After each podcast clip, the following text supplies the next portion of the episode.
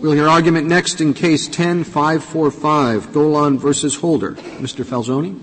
Thank you, Mr. Chief Justice. May it please the court. Section 514 did something unprecedented in American copyright law. It took millions of works out of the public domain where they had remained for decades as the common property of all Americans. That violated the Copyright Clause and the First Amendment. Let me turn first to the Copyright Clause. In Eldred, this court held Congress gets to pick the date on which a copyright expires, and it can extend that date before we reach that date. That Congress can set a, time limit. In this case, we're dealing with, let's say, Aaron Copland, who gets the benefit of copyright, and Congress says, you know, we think Shostakovich should be treated just like Copland.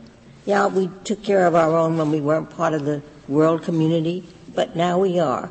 And so all that Congress is doing is giving Shostakovich works the same limited time as Aaron Copland. And why does that violate the limited time prescription? The problem is Congress is now setting a second limit long after the first one has come and gone. But the, first, the person we're talking about, the work we're talking about, never got the first limit. There was no, there was no time. There was no time when that work could have been protected. So why isn't it consistent with the copyright clause to say you are entitled to limited time protection? We're not talking about a case where you've had the protection, enjoyed it, and then it expired. And then Congress says, we like, we, we like your work so much, we're going to give you another term. What's affected here are people who were unprotected. And Congress says, we think that they should have a limited time. So let me just clarify one thing. Many of the works that were restored here did get some time, 28 years, and were not renewed. But to get back to your question about the works that got none. They didn't get the equivalent of what a U.S. author. But let's take the large category because it's the ones that you feature. You're talking about Shostakovich, Stravinsky. And I say, well, what's wrong with giving them the same time that Aaron Copland got? Congress has been setting the limited time at zero since 1790. In the 1790 Act, Congress set the limit at zero for a wide array of works. Those that did not comply with formalities, those that were uh, That's not a limited authors. time. That's saying you have no time. Well, but saying you have no time is itself picking the limit because the language of the Copyright Clause forces Congress to pick a limit that constrains copyright by marking its end. And when, if, if, if a limit does not mark the end once reached, then there is no limit. But it has to have a beginning too. And that's the, for these people who were unprotected because we didn't recognize that copyright. There's no beginning. No, there does not need to be a beginning. It is within Congress's discretion. Remember, this is permissive. Congress may grant exclusive rights, uh, but it can also say your limit is going to be zero. We decide that you're not going to get the exclusive rights. And every Congress since 1790, every time it went to add subject matter, every time it went to extend the duration of copyright, respected that choice to give no time. And in fact, the time, the, the, the decision to make foreign authors ineligible is a decision that Congress has never gone back on. None of the exceptions the government points to remove anything from the public domain that was placed there based upon a lack of national eligibility. 200 years of history is crystal clear. I can understand your argument that the public domain is untouchable. I'm not sure I get that from uh, the Constitution that says to secure to authors for a limited time the exclusive right. That, that's talking about what you can secure to officers. So I don't see why, using the words of the Constitution, to secure to authors for a limited time, Congress can't say, we want every author to have a limited time. So well, the foreign works that we didn't give, we're not treating them any better. They don't get a different startup date, but they get the same end date as our own authors. Right. The, the, the, operative language is the limited times restriction, and the limit it requires Congress to pick is the date at which all protection ends for good. And Congress has picked zero uh, since 1790 and respected that decision, and that is no accident. Because the, the, if, if you want to know what limited times means. If it means anything, it means if, uh, for instance, if Congress is not required to respect an expiration date long after it's passed, or its decision to deny at work any protection in the first place. We're not talking about expiration date, so I'd like you to concentrate. That's sure. not. That's not. None of these. None of these copyrights have been extended beyond their expiration date. They just weren't protected. Well, taking works that got no protection, if Congress is not required to respect its decision to deny work any protection in the first place, we can never know whether we've reached the end or not. And in fact, that's the problem with the government's theory.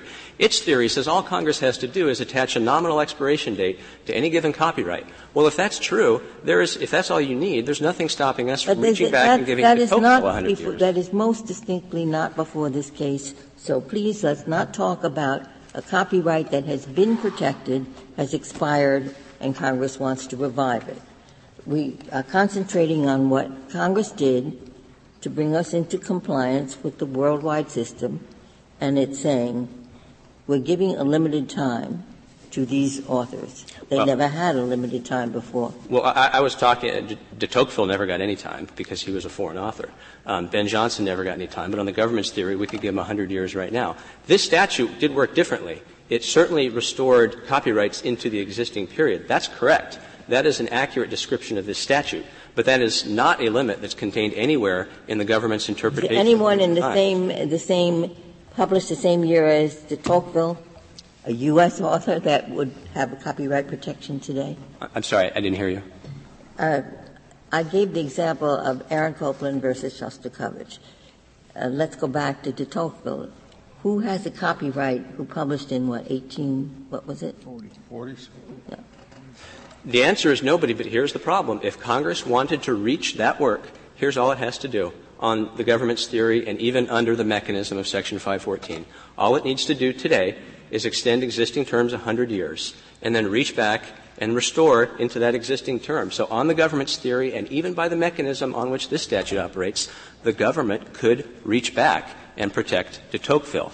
Under your, under your theory, let's say you have a copyright that expires on October 5th. Okay? On October 4th, Congress could extend that for 25 years. Yes. Right? But on October 6th, they couldn't go back and extend it one day. That's exactly right, because the limit the Copyright Clause requires us to pick is an end date with permanent consequence. Uh, end dates are about finality. If that end date doesn't have permanent consequence, if it doesn't have finality, we can never know if we've reached the end or not. The limit the framers knew was the one but, in the statute of Anne. It seems to me that that was rejected in, in our most recent and earlier case on copyright. In Eldred? Yes. No, no. Eldred said Congress can move the limit back before we reach it, but Eldred most certainly did not say that Congress is free to ignore the limit once we hit it, because if you can do that, then you never know if you've reached the limit or not. The limit the framers knew was the one in the statute. Counselor, there was no limit here, meaning these foreign works were never given the opportunity to be copyrighted. Isn't that a substantial difference from the hypothetical that you're trying to proffer? You're, the hypothetical, I think that's what Justice Ginsburg was responding to, is you had a copyright, it expired, and now Congress wants to revive it. Isn't that different from not having had the opportunity at all and being given a term to exploit your work and protect it?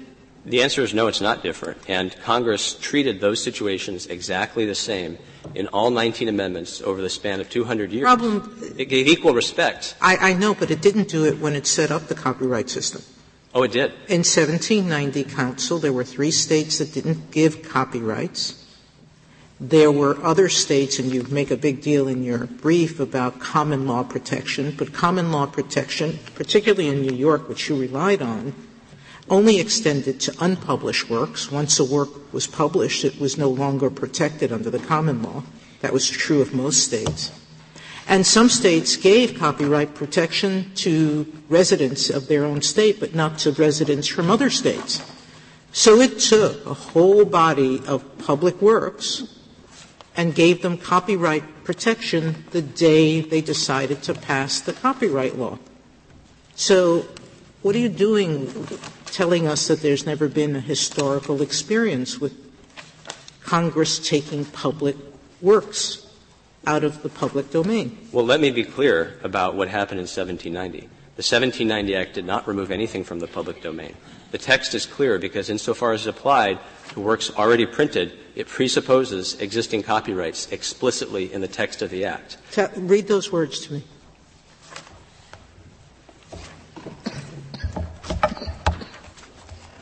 So I'm, I'm looking at Section 1 of the 1790 Act. And uh, at, at, the beginning, it talks about uh, after the passing of this Act, the author and authors of any map, chart, book, or books already printed within these United States, being a citizen thereof or resident within, or his or her executors, administrators, or assigns, who have or have not transferred to any other person the copyright of such map, chart, book, or books. Wait a minute. And, who have or have not transferred to any other person. So you don't have to have a copyright. You just But you- well, you have to have a You do have to have a copyright. It's, so it says author or authors, and half is the singular, and uh, have have not is, is the plural of that. Re- read it again. Who have Sure. or ha- or have not transferred to any other person. Right. The copyright of such map. It presupposes Oh, oh, the- existence the of the copyright. copyright. I got you. Yeah, the copyright is the key language. So the text makes it clear they presuppose existing copyrights. And let me speak. I, I, your reading of that passage is different than mine. I think it's a, it, it's saying if whether you have or you haven't. But let me speak to the point you raised about common law protection for published works. You said New York provided no common law protection for published works.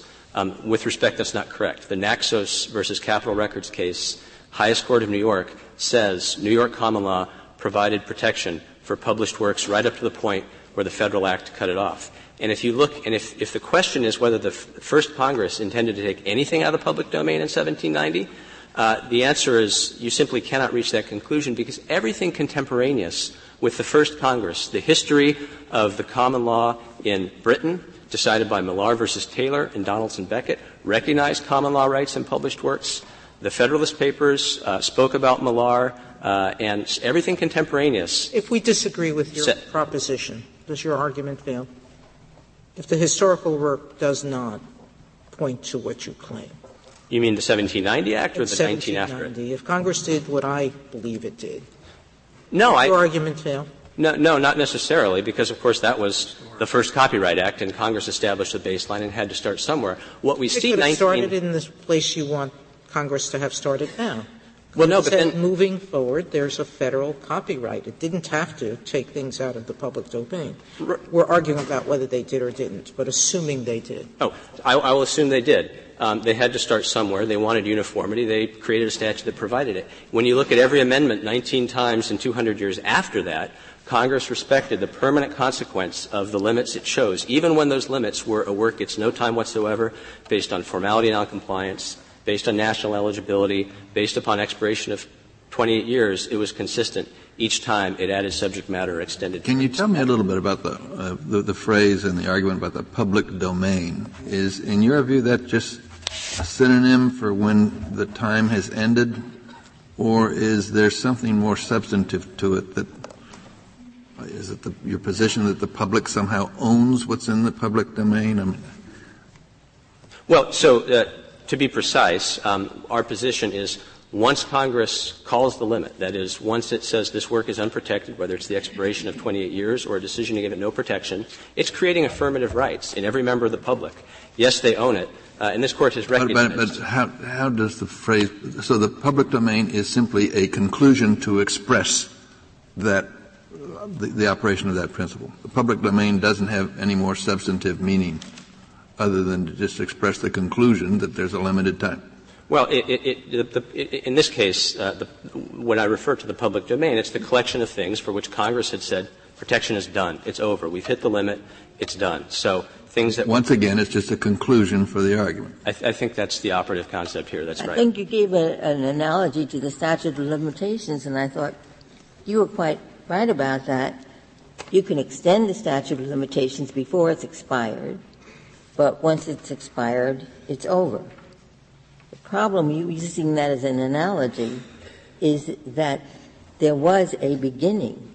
Time ran out, and you're trying to deal with a situation here where you say, yeah, the time was limited for the U.S. work, but it's unlimited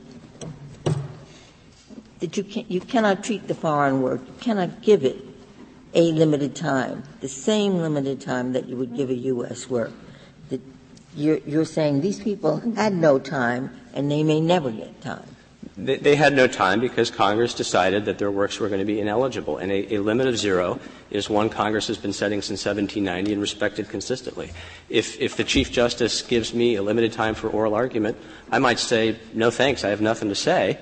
And well, we all know I can't come back quite, tomorrow. Quite so, because there are the examples of the people who couldn't get copyright because of wartime, both after after both World War One and World War Two, and so, so those people were allowed to get the protection that they couldn't get because of the war.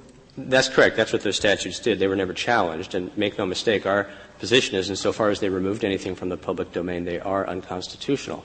But even if the court doesn't want to go that far, um, I think the, the, wartime statutes and the other small handful of exceptions the government points to fit uh, quite well into uh, a very limited exception for eligible authors who show nothing more than the familiar concept of excusable neglect, which has operated, in, again, in very narrow situations uh, to relieve people of the consequences of deadlines. What about new categories? Um, you know, architecture. Congress decides we're going to extend copyright protection to architectural designs, and they say, and we're going to go back five years.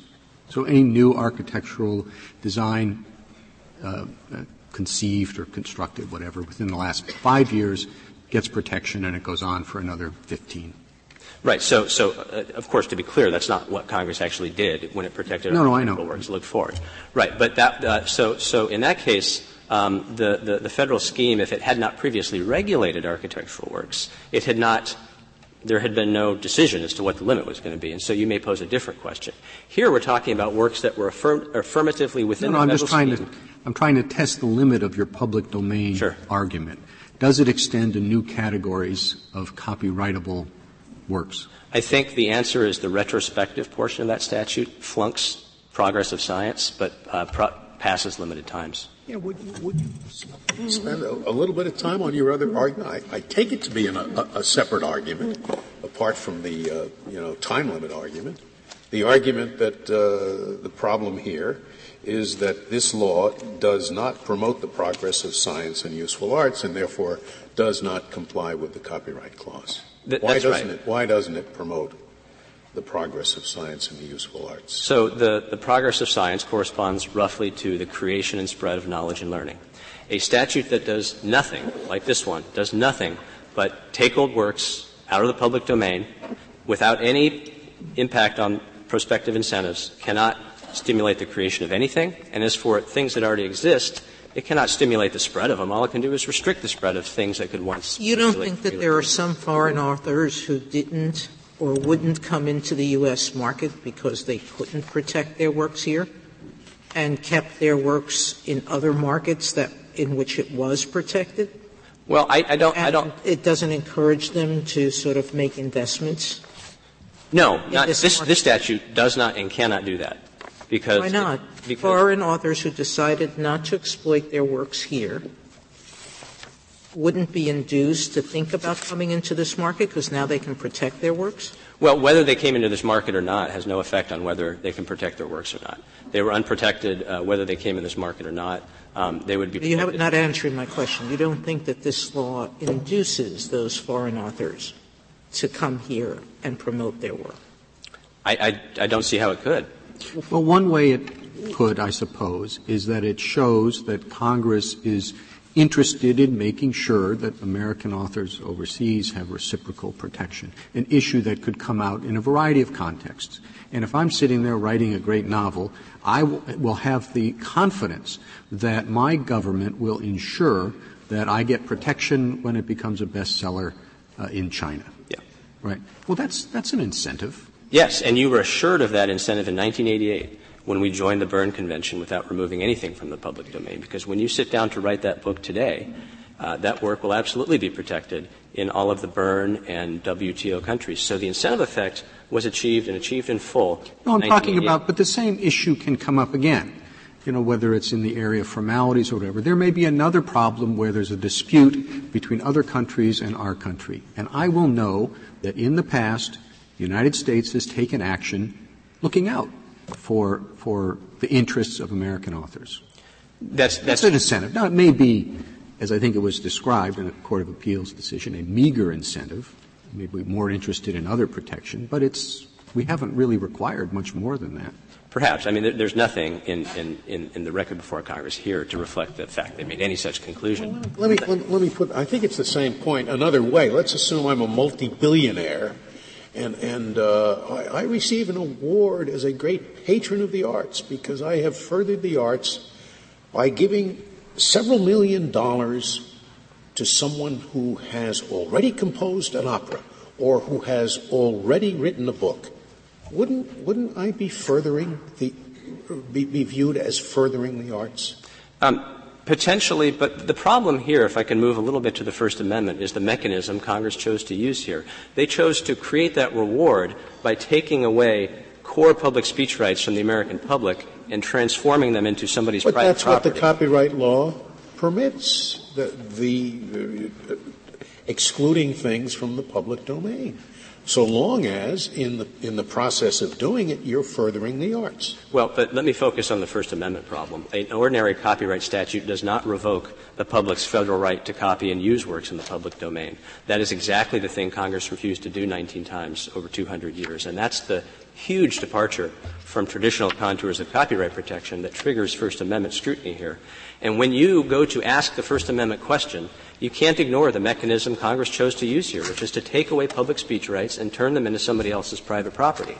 That was the explicit motivation uh, of, of, the people who came before Congress and asked them to pass this statute. That is the justification of yeah, government. But, but, but now you're saying that there is a substantive component to this public domain argument, that the public does own something. And that's different from what I thought you answered earlier when you said it's just conclusory for a limited time. Oh, in that case I misspoke.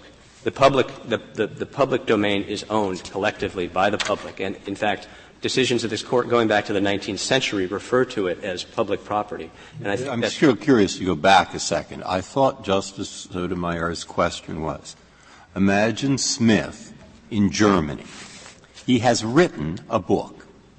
It's there, already exists, but it has no copyright protection in the United States. So after this, would he be more willing to send it to the United States? And I take it your answer is no. The reason is because I can go and buy a copy and sell it in the United States even without this law. Is that right or wrong? Uh, I, I, I, think, I think that it could possibly incentivize him to bring a work to the United States, depending on how the statute works. Oh well, the, the, see, that's what isn't that the question? The question is now that Smith has the same protection in the United States that Germany gave him, doesn't that give him an incentive to send his book to the U.S.? I'm thinking about that one, I thought, not much, because I can go buy it today without this law and bring it to the United States and sell as many as I want. I, Nonetheless, I what is the? That's not right. No, I, I, think I think you're correct. I think you're correct. I think that's. Well, don't just jump on my answer as being correct if it's not. Counsel, All right, then, then it the might answer be his his incentive yeah. to buy it or not, but the question is the author's yeah, incentive to sell it here. Those are two different incentives. Whether you know, he could go anywhere and buy a cheaper book if he chose to take the trip or get on the internet and find it. He could do that now. Copyrighted materials here go at a different price than they do elsewhere. That's not the issue. The issue is the author's incentive. The, the, the, the, the, the problem here is these authors are long gone. You can't incentivize them. These works are so old, they're long gone. You can't incentivize anything that's, that's, that's happened so long ago. So the, well, if, if you, you could, can't incentivize them, they're not going to uh, claim their rights. I'm sorry. Uh, they're not going to come and claim their rights. Uh, part of this law is that they have to declare that they're interested in protecting their copyright here. No, actually, that's optional. It's optional for them to file a notice of intent to, to enforce. It's, it's optional for them to declare. But the, but the real problem is optional you know, for them. But, but once they do, that's when they can sue a prior user. Uh, that's right. If, well, it, it, depends who they want to sue, but, but yes, that's, they, they, they, certainly have broader rights once they file the notice of intent to enforce. Well, the, of course, the, the, the assumption of this, of this line of questioning, I suppose, is that the mere marketing in the United States of stuff that has already been created uh, promotes the progress of the useful arts. I'm not sure it promotes the progress of the useful art. It makes more money for the guy who wrote it, but uh, it doesn't incentivize anybody that's right. To create art. It's not going to incentivize anybody to create anything, and it only restricts the circulation of things that once circulated freely. Um, if I can reserve my time for rebuttal, I'd like Thank to do you, that. counsel. Thank you.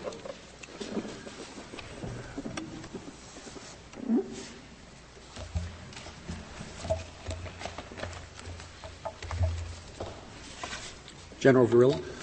Mr. Chief Justice, and may it please the Court, I'd like to begin uh, by picking up on a point that my uh, friend made in response to Justice Ginsburg, suggesting that with respect to foreign works, what Congress has done is set the copyright term at zero.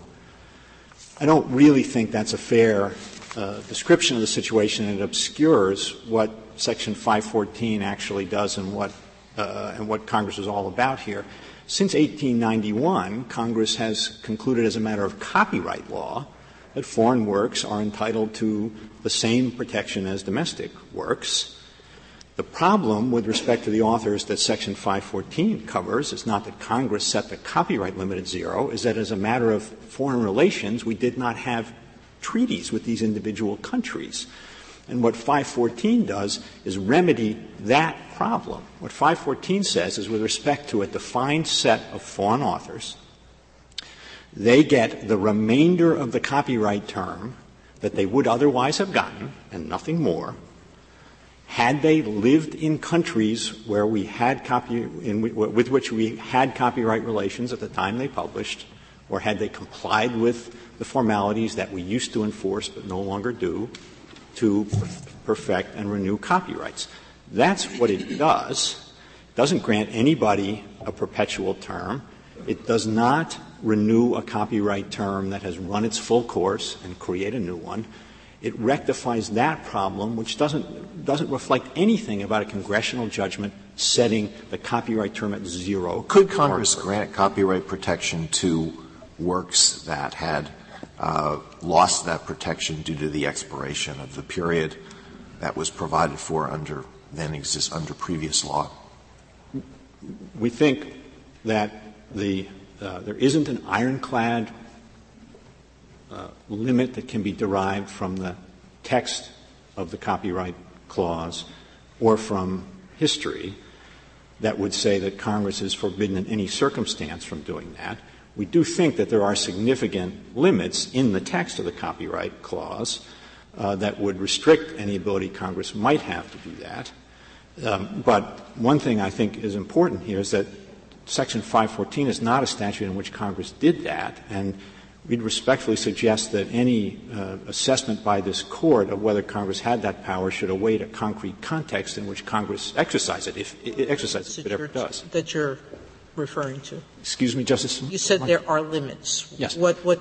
Well, one limit I think is quite important. One is that the Copyright Clause uh, says that you can only grant copyright in authors, to authors.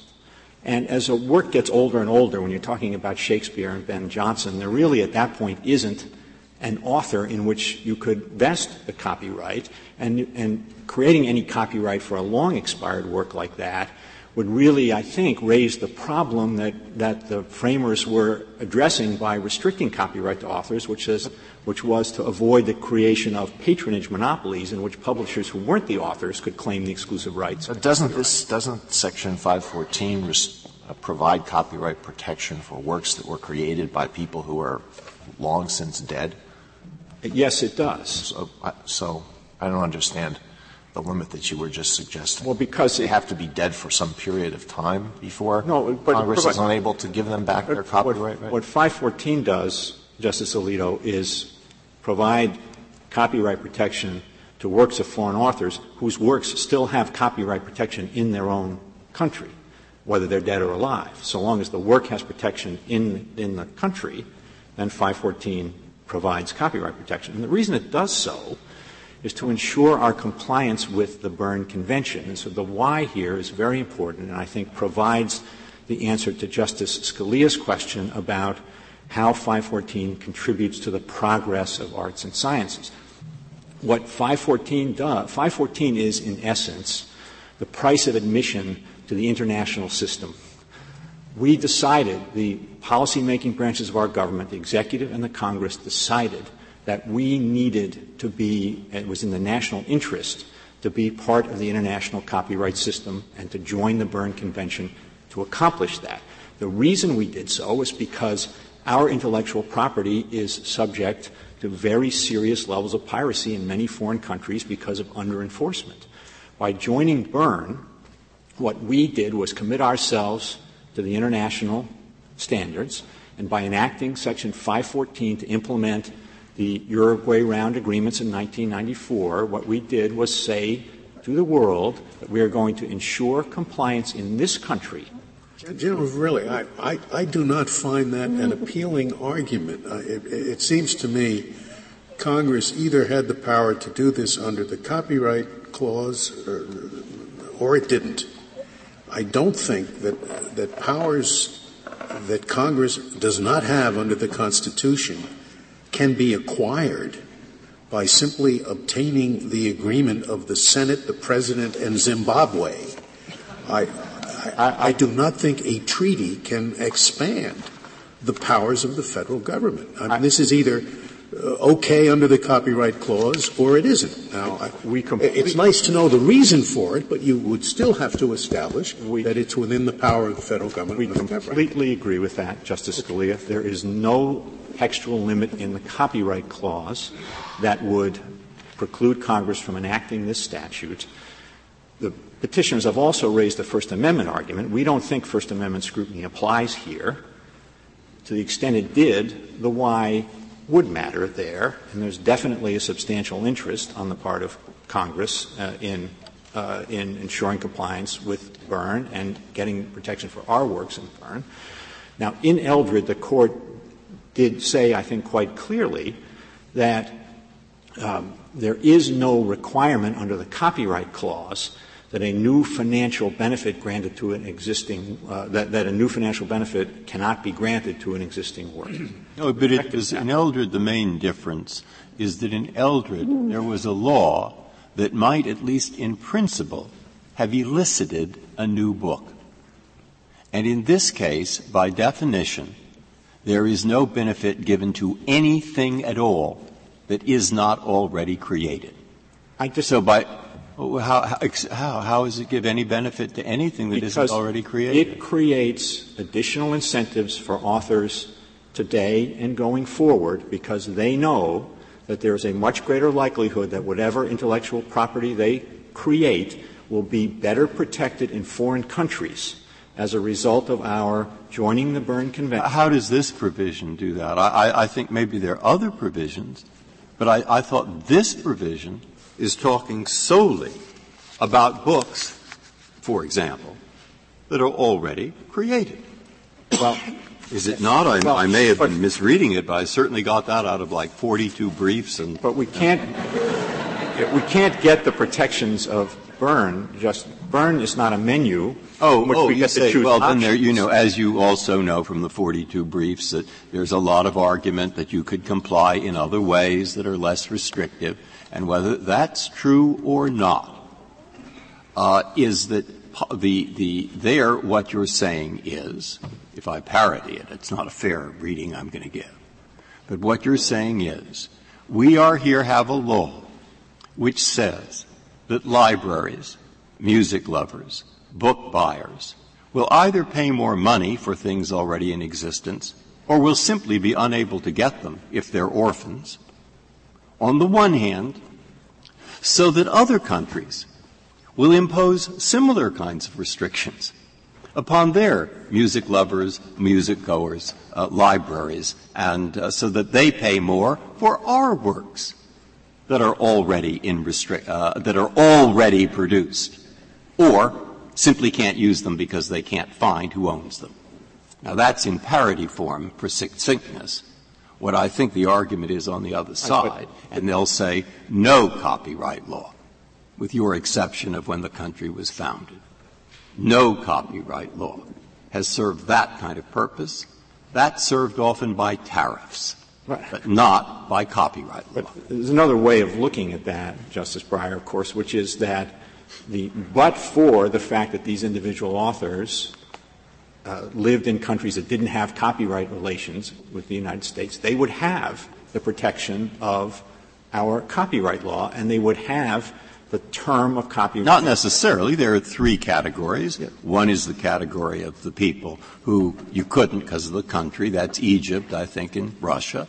Their second is the category of the people uh, of sound recordings, and their third is the category, which is not the null set, of people who did not comply with certain re- uh, registration requirements. For example, I believe that the widow of Samuel Britton failed to renew her copyright, and there are probably many that failed to renew the copyright after 28 years, and the reason that they didn't is because they didn't think there was much money in it. And those are the very works that the libraries want to get a hold of and put in their databases. And there is no textual limit in the Copyright Clause that says that Congress cannot provide the same limited term to those categories of works that it provides to other works. There just is no textual. That's limit. true, but for one text. They said that text has to do with progress. And when they read it historically, in light of Macaulay, in light of the Statute of Anne, in light of going back to Venice and the copyrights, in light of going back to letters between Madison and Jefferson, that term has always meant produce at least one new thing. And, and here there is not one new thing. Yes, it, right. yes, there is. Um, first, with respect to se- uh, Section 514, it's part and parcel of joining Berne. And Berne pr- gives protection not only to the previously created works, but to newly created works, and it creates additional economic incentives in foreign to, uh, by assuring better protection in foreign countries for newly created works. So it creates many, many more than one new work. And I think it's also quite reasonable, Justice Breyer, to read the incentive structure here in a way parallel to the way the court did in Eldred, which is to say that just as in Eldred, the court assumed that there was an implicit guarantee to an author making a creation that that author would get the benefit not only of the existing term of copyright but any extension. I think here, with respect to American authors, it's an implicit guarantee that they get the benefit not only of the foreign protection in existence at the time, but any expansion of foreign protection through joining treaties and Article 8 and, and, Section 514 implementing Article 18 of Berne is the price of admission to that treaty system. Uh, uh, General, there is something, at least at an intuitive level, uh, appealing about Mr. Falzone's um, First Amendment argument. One day I can perform Shostakovich Congress does something, the next day, I can't. Doesn't that present a serious First Amendment problem? I don't think so, Mr. Chief Justice, and I do think there, for a host of reasons. One is I think that it's, it's just not so simple. Uh, and I think an exa- the, the question that I think Your Honor asked my friend was, well, what about when Congress expands the scope of exclusive rights for existing works? Well, Congress has done that many, many times, and musical composition is a really good example of that. In 1831, Congress created exclusive right in the publishing and vending of musical compositions, but not in their public performance. So from 1831 on, once I bought the sheet music, the public performance was, to borrow the petitioner's way of thinking, in the public domain. You could do it anytime you wanted without having to get a license. Well, that's, that's one, one answer but, is that Congress has done this before. But then in 1897, Congress granted an exclusive right in the public performance of musical compositions. Right. And made it applicable to all existing copyrights. Okay. Do, you, so, well, do you have an argument other than that they've they've done this before? That, well, that they've done it many times before, and it's a process. It, I think it reflects, and, and the point is that no one has thought, with respect to any of those significant adjustments of the boundaries, that it was an occasion for First Amendment scrutiny, and I think that's because of the wisdom of the court's opinion in Eldred that these but, we have, but it's pertinent under the First Amendment in other areas, right? It's a different analysis if your claim is the government should open up a park as a public forum than if it's been a public forum for 200 years and the government decides to close it down. Maybe they can do it, but it's a different question. So why isn't this a different question from because whether they can extend copyright protection that's already there? I think because I think there is once uh, uh, the court gets into the business of First Amendment analysis, there's no stopping point because all of the adjustments of the boundaries could have the, the same kind of effect, I think, as the musical composition. Well, what about what about Jimi Hendrix? Right? I mean, he has a distinctive rendition of the national anthem, and all of a sudden, assuming the national anthem is suddenly entitled to copyright protection that it wasn't before, he can't do that, right? What copyright does, by definition, is provide exclusive rights in expression.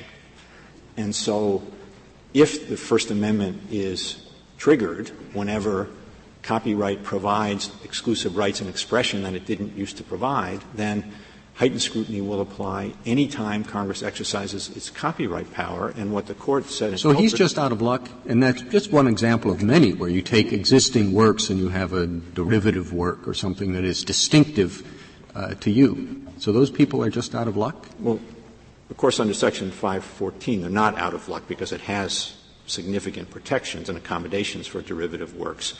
The question of whether there should be heightened First Amendment scrutiny, we think Eldred answers that, that the, first, the copyright clause already contains very significant accommodations of First Amendment interests, the idea, expression, dichotomy, fair use, and, and that is going to provide maybe, maybe Jimi Hendrix could claim fair use in that situation. And those are the, at the core of the traditional contours of copyright. So if Congress were to try to extinguish fair use, I think, yeah, we'd have a First Amendment issue there.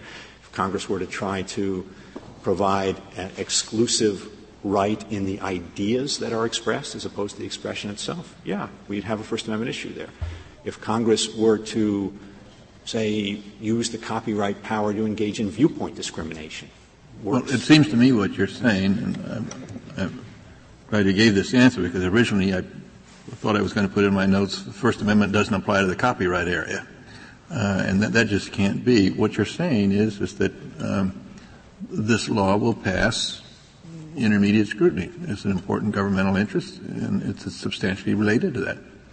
We don't think it would have any problem passing intermediate scrutiny, but we don't think but, but, but scrutiny I, ought to can, apply. Can you, cite, can you cite me some, uh, some authority which says the First Amendment doesn't apply to a copyright?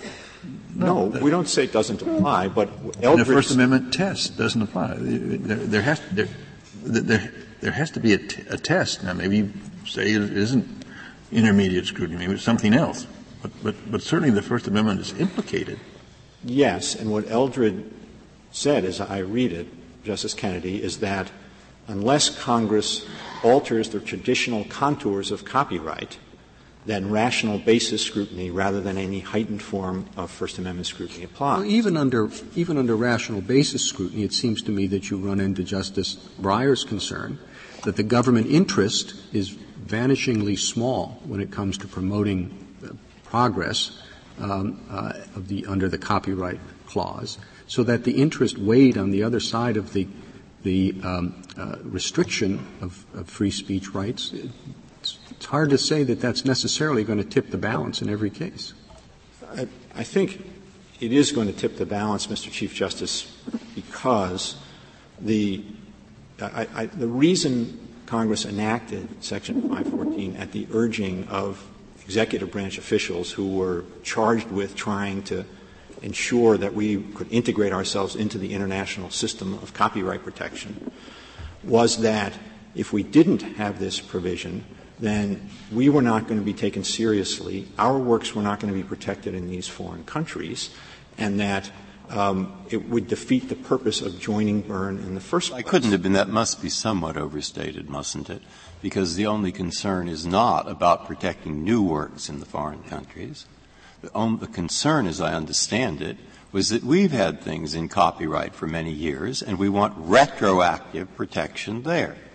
The countries that didn't give it, like Japan, were not kicked out of the Berne Convention. Rather, we pursued them in the WTO for many years, and I guess somebody might pursue us, and then you get into an argument about whether there are other ways. Now, is that strong enough to overcome what these briefs are full of? I'll give you an example.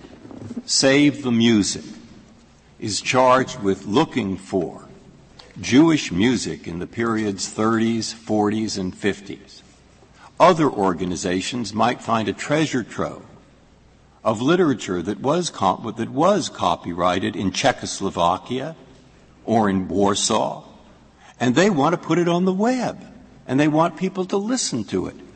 But they have no more idea of how to track down the person on that, and they aren't protected by any notice requirements because they aren't reliance parties. We're told by Barbara Ringer, former registrar, that there are millions of such instances where people would like to go back and would like to put music, literature, film, etc., in a form that people can use it today, and there's no way to do it without there becoming scofflaws or without their having millions of dollars to hire infinite numbers of trackers and lawyers. Now that's the argument that's made on the other side as the interest in communication that's important. What do you say? So, two points. First, w- with respect to the, the interest in what foreign countries will do, I think it's incorrect to assume that this will be tit for tat, that if we don't enforce Article 18, the only thing other countries won't do is enforce Article 18 with respect to our works, as opposed to believing that we're not a, a, an effective partner in not enforcing their, uh, their copyright laws for the whole corpus of our works. Second, Justice Breyer, that problem that you identified just exists as a feature of copyright law. Copyright law exists for a certain time. With respect to those works, it's going to create that issue. The problem here is just the result of a fortuity that those works might have been published in a country that at the time they were published didn't have copyright relations with the United States. And what Section 514 does is address that fortuity by putting those authors in the same position they would have been in had their country had copyright relations with the United States. And so I don't think that that's a principled objection on a constitutional basis. Well, here we have ASCAP. We have ASCAP. There, there I agree with you that, that, that it is a general problem. It may be diminished in the United States, but it still exists. And, and, and I guess the argument here is, well, don't make it millions of times worse. Well, it doesn't make it millions of times worse. It applies to a small number of, but significant number of countries. Well, what do you and, think? She, uh, oh. Barbara Ringer said a million. She numbers well, it in the millions. Do you want to say that's? Do no, we, we, don't. We don't have any reason to doubt the, the aggregate number. Um, well, that's presupposing that they're all going to give notice. Uh, well, uh, uh, with respect to reliance parties, that's certainly true. They would have to give notice. It is the case, Justice Ginsburg, that if you're not a reliance party, mm-hmm. then there would be an infringement even without notice. So I do think there is something to that point. But again, I just think that's a result of the fortuity of the countries not having copyright relations with the United States. It's not about the, it's, it's not anything integral as a matter of constitutional principle, the statute. And Library, um, the day this law was passed, had to go and pick out all the books it had that were subject to copyright and throw them out, or do what with them? I, I, I don't stop them from circulation. I'm not sure. How do they protect themselves from infringement? Yeah, and I, I don't think that they had. Uh, I don't think there is an act of infringement by having the library book on the shelf. And of course, there are protections for uh, libraries built in to the Copyright Act uh, in, in all events. And um, I do, if I could, in my remaining time, I want to go back to the history that we started with because I, I, I do think it is important that there is no, as a matter of as a matter of text, I think it's clear there is no unyielding requirement that you cannot restore copyright to works in the public domain. I think the history really does bear that out. Um, I think Justice Sotomayor had the history exactly right that with, in 1790 you had three states with no copyright statutes. You, of the ten states with copyright statutes, you had seven that did not provide copyright to maps and charts, which the federal statute did. And I think this is the key point of the states that did enact copyright statutes to uh, uh, in the 1780s in advance of the 1790 Federal Act, at least four, and depending on how you count it, as many as eight, provided copyright protection only to works printed after the date of the state statute. They did that at the urging of the Continental Congress in, in 1783. So I don't think there's any doubt that when Congress enacted the Copyright Act in 1790, it made a conscious choice to take a different approach to grant copyright protection to existing works, including many, many, many works that were freely available for exploitation in those states. Doesn't that show at most that uh, retroactive protection can be granted when there is an enormous interest in doing so, namely the establishment of a uniform copyright system at the beginning of the country? Because if Congress had not done that uh, and had said the alternative would be to say things can be copyrighted going forward, then you would have different copyright laws in all the states. I think uh, I don't think so, Justice Alito. I think they could have followed the model nationally of prospective copyright only and right. extinguishing the prior copyright. Right. And, and they, but they didn't make that choice. They made a different choice.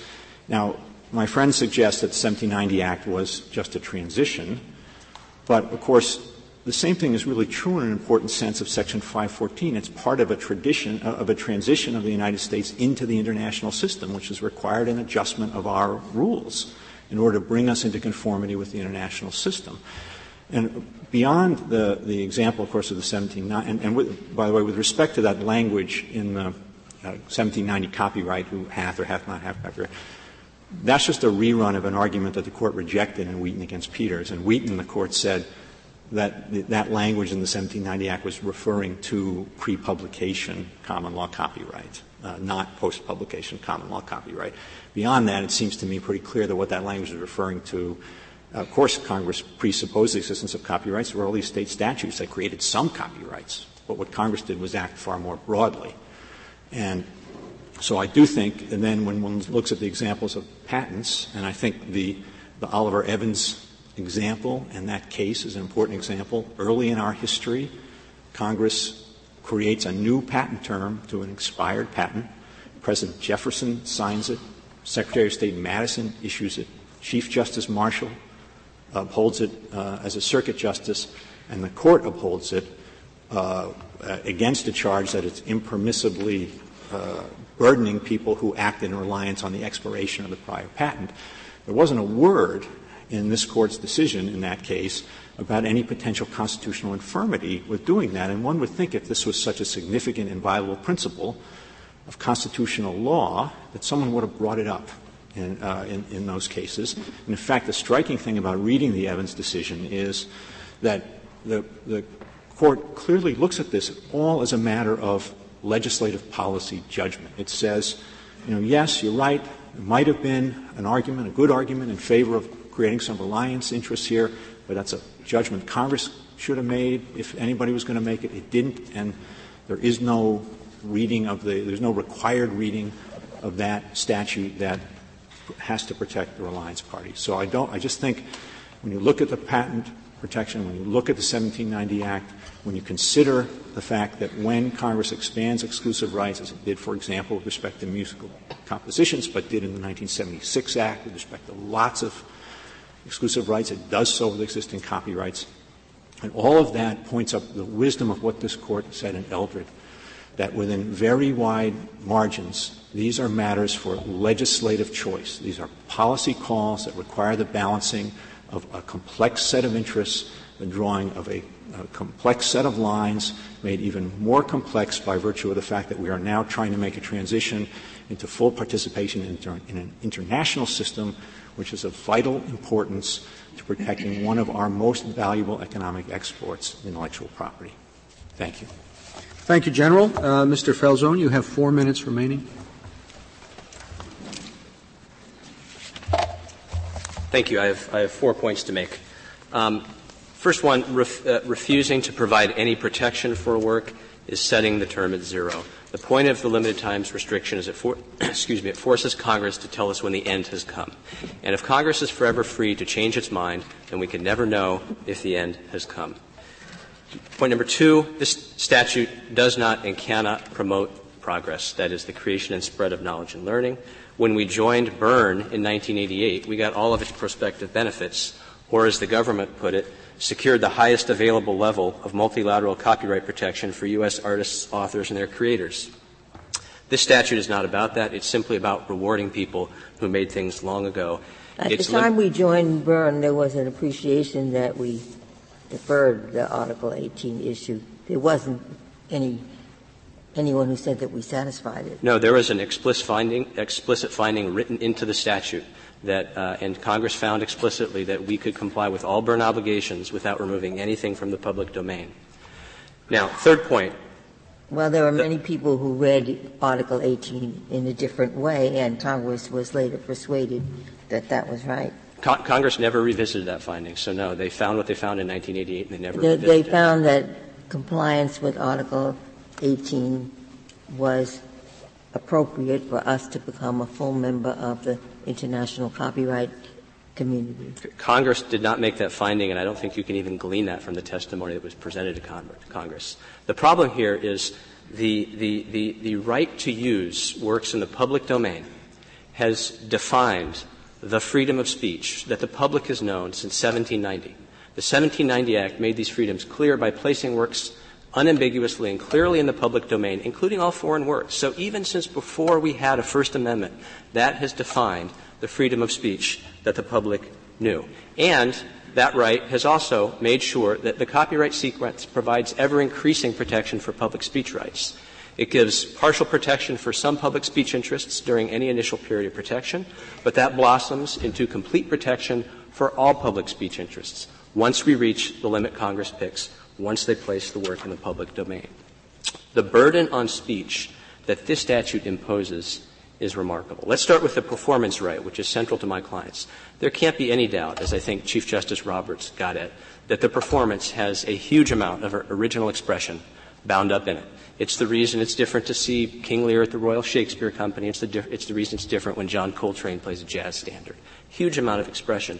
But even if you put performances aside, this, ca- this court has recognized in case after case that there is a critical speech interest in publishing the work of another author, in, in showing a film created by another, um, or for that matter, performing the work of another. So the, the, the, the burden here is it took speech rights of 250 million Americans and turned them into the private property of foreign authors, all on the bare possibility that might put more money in the pocket of some U.S. authors. All this rides on accepting your argument that zero is a limited time. No, not on the First Amendment side. Not at all. No, no, no, no. No, um, uh, that, that is the First Amendment argues, argument is completely independent of that. Even if you find Congress could do this on the copyright clause, we still have that First Amendment problem. And the, the, the, there is no way the government can pass intermediate scrutiny here. This was not required by Berne. The government does not even contend Section 514 was required by Berne, nor could it, because that would violate Congress's explicit findings. They made. Would you say it was required by TRIPS? No, because TRIPS just implements Berne. So the, the, the, problem here is this, this statute was not passed. Is it not so that if we don't comply with Berne 18, then we are subject to being sanctioned by some World Trade Organization? There was very vague testimony about the unsupported possibility that could happen, and that's why the government falls back on this interest of avoiding a dispute. Here is the problem. If the government can get around First Amendment limits uh, by signing a treaty, and then the flexibility to take away public speech rights is defined by some complaint uh, proffered by some treaty partner, then the First Amendment is defined only by the perceptions, the complaints, and frankly, the imagination of foreign countries. That can't be the way it works. Thank you, counsel. So the case is submitted.